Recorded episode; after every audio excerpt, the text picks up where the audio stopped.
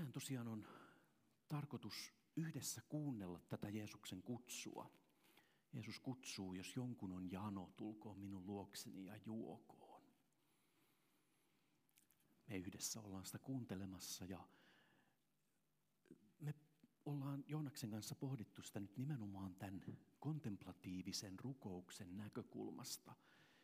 Ja oikeastaan mä haluaisin aloittaa siitä, että mä kysyn sulta Joonas, että mitä sä ymmärrät, että mitä on kontemplatiivinen rukous? No, mä oon ymmärtänyt, että se sana kontemplaatio, niin se viittaa, se viittaa ennen kaikkea tämmöiseen niin kuin Jumalassa lepäämiseen. Sillä tavalla siitä on perinteisesti puhuttu ja se kyllä puhuttelee mua itseäni syvästi. Ja tulee myös tämmöinen niin kuin liittyminen yhteen Jumalan kanssa, niin kuin englanniksi communion, tämmöinen syvä yhteys. Ja tota, no sitten sit on tämä kontemplatiivinen rukous, mitä se sitten oikein on.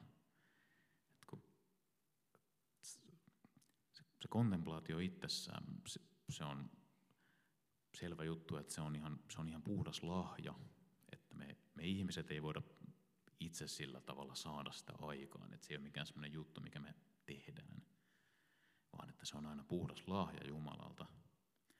Mutta se, mitä me voidaan omasta puolestamme tehdä, niin me voidaan, voidaan ikään kuin valmistaa meidän mieliä ja sydämiä sillä, että me ollaan vastaanottavaisempia sillä tämän tyyppisellä yhteydellä Jumalaan.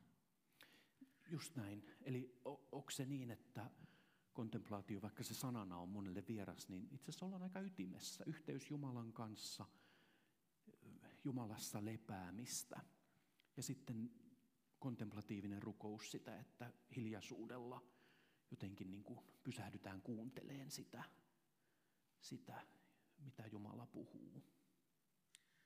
No joo, että mä on vaikka hiljan, ajattelen niin kuin ennen kaikkea, mun tulee mieleen se, että vaikka meillä on, on vaikka hiljainen tila, ja vaikka me ollaan itse hiljaa, niin se voi olla silti, että yleensä meidän mieli ei ole hiljaa. Että siellä voi olla vaikka kuinka paljon kaikenlaista, kaikenlaista ääntä sitten, mikä voi tulla siihen Jumalan kuulemisen tielle helposti. Kyllä, just näin. Ja itse asiassa siitähän tämä evankeliumiteksti muuten alkaa.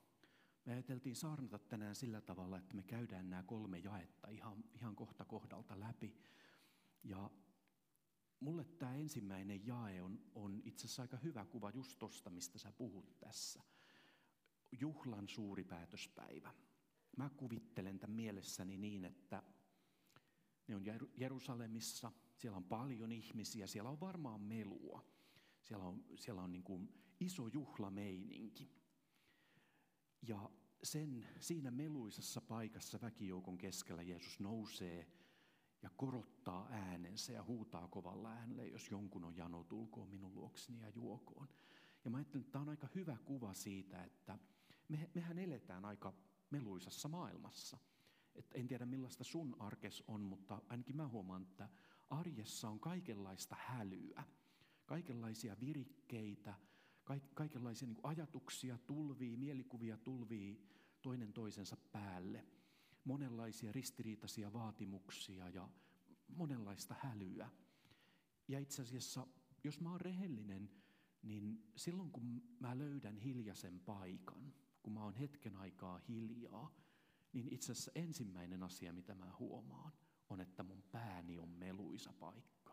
Se on niin kuin ensimmäisiä asioita, mitä mä huomaan, kun mä tuun hiljaisuuteen, että vaikka ulkoisesti on hiljasta, niin mulla edelleen niin ajatukset risteilee ja tulee mieleen, ai niin toi pitää hoitaa ja ei kai toi ihminen pahastunut, kun mä sanoin sille näin, mitä se mitä mä kerran 16-vuotiaana mokasin, niin voi ei sekin nyt tuli mun mieleen. Ja, että pääkin on meluisa paikka. Ja sitten mä ajattelen, että, että me tarvitaan jotain sellaista niin kuin sisäistä hiljaisuutta, jossa me voidaan itse asiassa pysähtyä kuunteleen, mitä Jeesus tämän keskellä sanoo, mikä on se Jumalan ääni, joka leikkaa se hälyn läpi. mikä on se, se niin kuin, mitä Jumala puhuu. Eikö tätä? Eikö tämä ole kontemplaatio? Ainakin mua itteeni se puhuttelee, puhuttelee kovasti. Mulla tulee, tulee äkkiseltään muutama psalmi mieleen, missä puhutaan tämän tyyppisistä teemoista. Ni, niitä on itse asiassa useampiakin. Mutta tota, yksi, mitä tässä nyt tuli mietittyä, niin on tämä tota, psalmi 37, jae 7. Siinä on tämmöinen kohta kuin, että hiljenny Herran edessä ja odota häntä. Niin se, se jotenkin tuommoisesta hiljaisesti tuosta. Ainakin itselle puhuu tosi vahvasti tuosta tuommoisesta hiljaisesta rukouksesta ja nimenomaan niin kuin hiljaisuudessa kuuntelusta. Mutta tulee mieleen myös tämmöinen yksi 1500-luvulla elänyt tämmöinen Risti Johannes, tämmöinen espanjalainen runoilija ja tämmöinen mystikko, tämmöinen hiljaisuuden ystävä. Niin hänellä oli aika hieno, hieno tämmöinen tota niin, lainaus, mikä, mitä voisi ajatella vähän niin kuin jatkeena tälle, tälle psalmille. Tota, hän on kirjoittanut tällainen, että hiljaisuus on Jumalan ensimmäinen kieli. Että alussa Jumala lausui yhden sanan ja hän lausui sen hiljaisuudessa. Ja hiljaisuudessa voimme parhaiten sen kuulla. Toi, toi puhuu vahvasti, vahvasti sen, sen puoleen ja tähän raamatun kohtaan myös, että Jeesus huutaa siellä meluisen väkijoukon keskellä. Niin, niin tota, jos, jos, ajattelee, että, jos ajattelee, että se meluisen väkijoukko on ikään kuin meidän, meidän tämmöinen, meidän sydän, joka on, joka on suuntautunut tosi moneen eri suuntaan.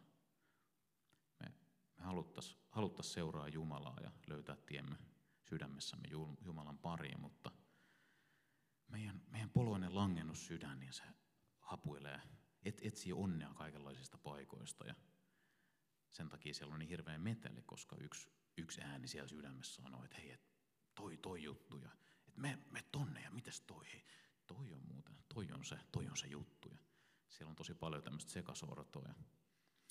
Tässä, tässä raamatun kohdassa Jeesus nyt tosi voimakkaasti huutaa sieltä väkijoukon, väkijoukon yli. Entä semmoiset hetket, kun Jeesus ei välttämättä huudakaan, mutta se ei tarkoita silti, etteikö Jeesus puhuisi siellä taustalla jotain. Me ei välttämättä kuulla sitä vaan aina. Niin. Tai jos se meidän sisäinen väkijoukko on vaan niin meluisa. Just näin.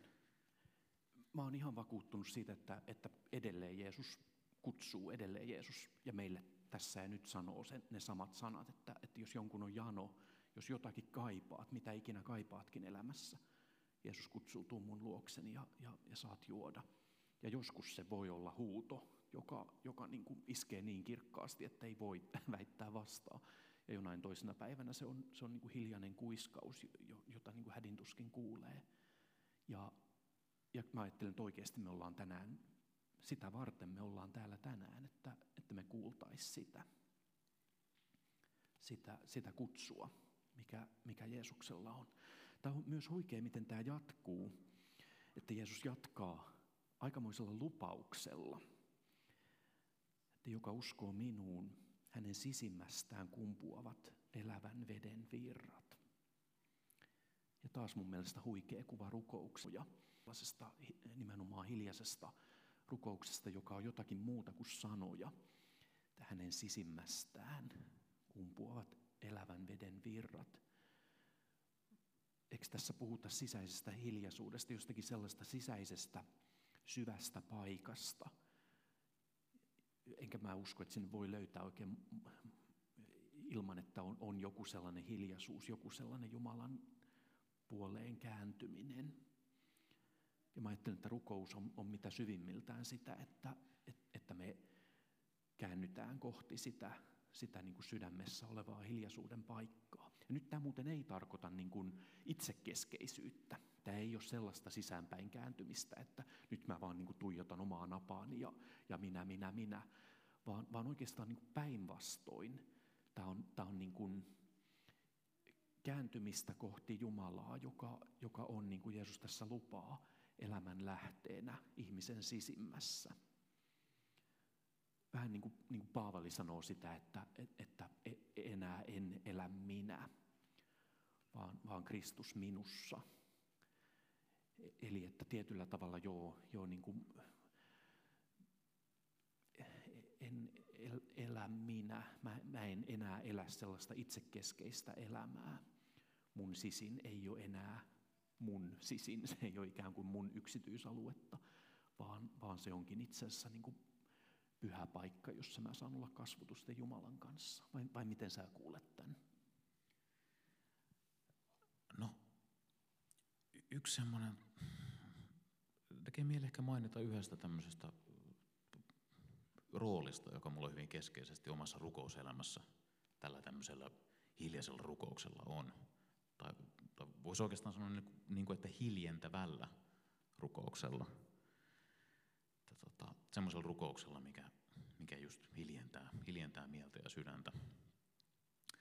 Niin, tota, mulla on semmoinen tapa oikeastaan lukea raamattua sillä tavalla ikään kuin kontemplatiivisesti, että mä yleensä yleensä aloitan tämmöisellä kontemplatiivisella rukouksella sillä, että saa sen väkijoukon siellä mielessä ja sydämessä hiljentymään ja sen jälkeen käännyn sitten raamatun pariin.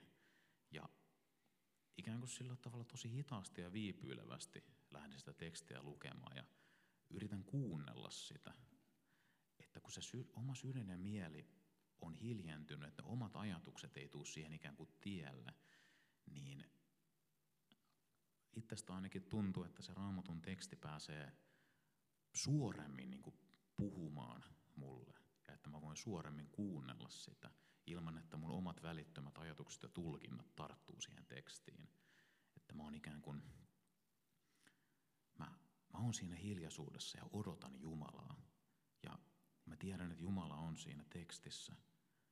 Ja mä vaan mä kuuntelen sitä. Sen sisä, sisäinen hiljaisuus niin kuin valmi itselle, itse oli ollut semmoinen todella niin kuin suoraan sanottuna elämää antava niin.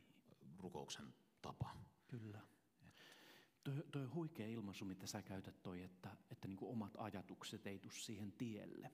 Että kun mä luen raamattua, niin ainakin mä huomaan, että hirveän helposti käy niin, että, että raamattua lukiessa sitä alkaa niin kuin, vähän niin kuin kiirehtii siihen siihen sellaisen niin tulkinnan ja soveltamisen ja analysoimisen ja mitä tämä nyt tuossa kontekstissa merkkaa, mitä se tässä kontekstissa, ja, niin kuin tällaiseen, niin kuin, et, että siihen heti välittömästi ikään kuin vastaa, heti välittömästi lisää omia sanoja siihen, siihen mitä lukee.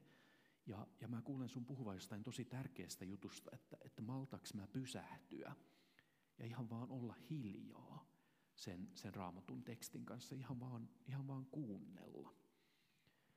Ja oikeastaan samaa voisi ajatella rukouksesta. Meillä tässä kun messua valmisteltiin ja juttelin muutamien ihmisten kanssa tässä tällä viikolla tästä, niin, niin, niin tota, yksi ihminen puhuu hiljaisuudesta niin, että siis rukouksessa, että hiljaisuudessa me voidaan kuulla sitä, mitä Jumala vastaa meille.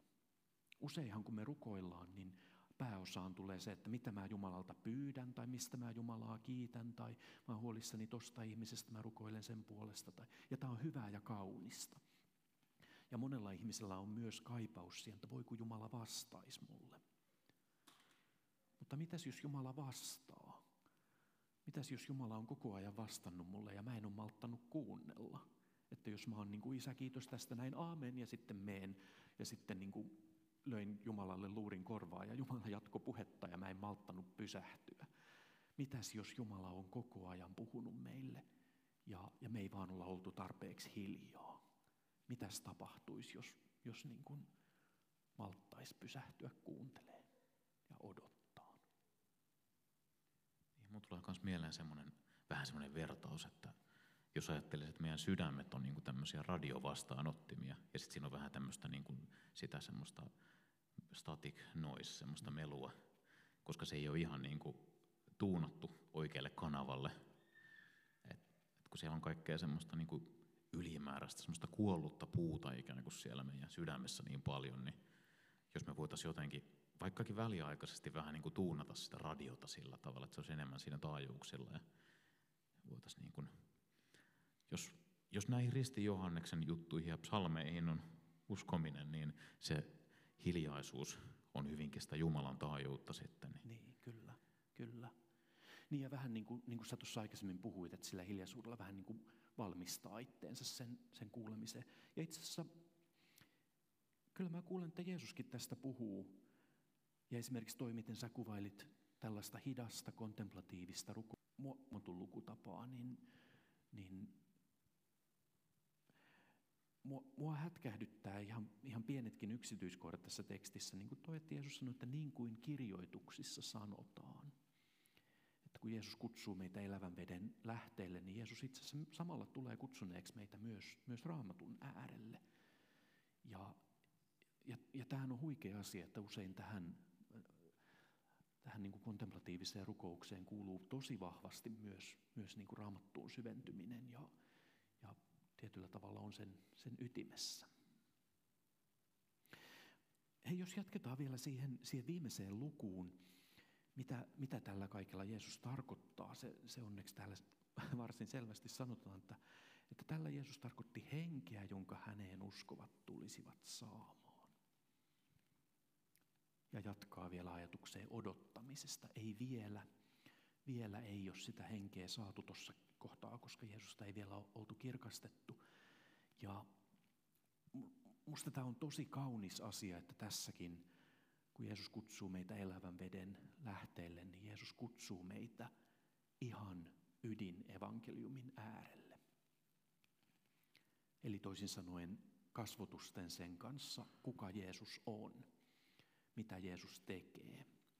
Jeesus kutsuu meitä, meitä katsoo Jeesuksen kärsimystä ja Jeesuksen ristiä ja Jeesuksen ylösnousemusta, joka, joka avaa meille tie Jumalan luokse. Ja on, on jotain aika ihmeellistä, että, että se elävän veden lähde, se kätkeytyy nimenomaan siihen, kuka Jeesus on ja, ja mitä Jeesus tekee. Eikä mun mielestä kontemplaatio ole mitään sen kummosempaa muuta kuin, muuta kuin kasvutusta Jeesuksen kanssa olemista – tai, tai sitä kohti käymistä tai, tai itsensä valmistamista siihen.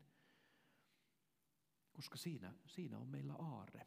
Siinä on oikeastaan koko kristinusko siinä, että ollaan kasvutusten Jeesuksen kanssa. Siinä, että, että katsellaan sitä, kuka Jeesus on ja, ja mitä, mitä Jeesus tekee. Vai, vai miten sä tätä näet? Kyllä, kyllähän tuo nyt aika vahvasti puhuttelee. Tai itsellä tämä nyt on ollut tämä kontemplatiivisen rukouksen tapa, niin ollut tämmöinen tota, Jeesuksen rukous, mikä on tämmöinen aika pitkään, pitkään käytössä ollut, varsinkin tuolla itäisen kristikunnan puolella. Tota, niin, semmoinen lyhyt, lyhyt rukous, jota sitten toistetaan joskus aika pitkäänkin. Kuulemma tuolla Athosvuorella munkit saattaa jotain tuhansiakin kertoja yössä toistaa tätä Jeesuksen rukousta. Ne on aika erikoista porukkaa siellä. Mutta, tota, niin, se, on, se on itselle ollut kyllä todella tärkeä tämmöinen hil, mielen ja sydämen hiljentämisen muoto. Ja, ja se, tota, siitähän puhutaan, siitä rukouksesta sanotaan, että se, se perus sisältää koko evankeliumin. Että sehän on, se, se perusmuoto siitä on, että Herra Jeesus Kristus, Jumalan poika, armahda minua syntistä. Ja mä itse tykkään vähän lyhyemmästä versiosta. Sitä voi aina oman tilanteen ja mieltymyksenkin mukaan vähän, vähän tota niin, mukauttaa. Mä itse tykkään jättää se Jumalan poika kohdan siitä pois, että se on vähän lyhyempi.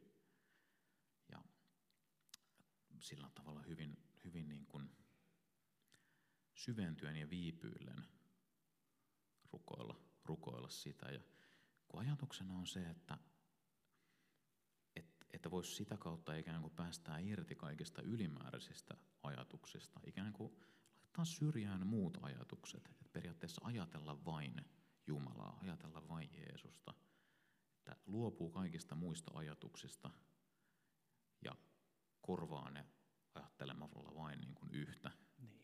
Siirtää kaikki ajatukset Jeesukseen ja se on niin yksinkertainen se rukous, ja kun sitä toistaa aikansa rauhallisesti, niin se ikään kuin sen yksinkertaisuutensa kautta se ikään kuin johtaa niiden sanojen läpi semmoiseen sisäiseen hiljaisuuteen.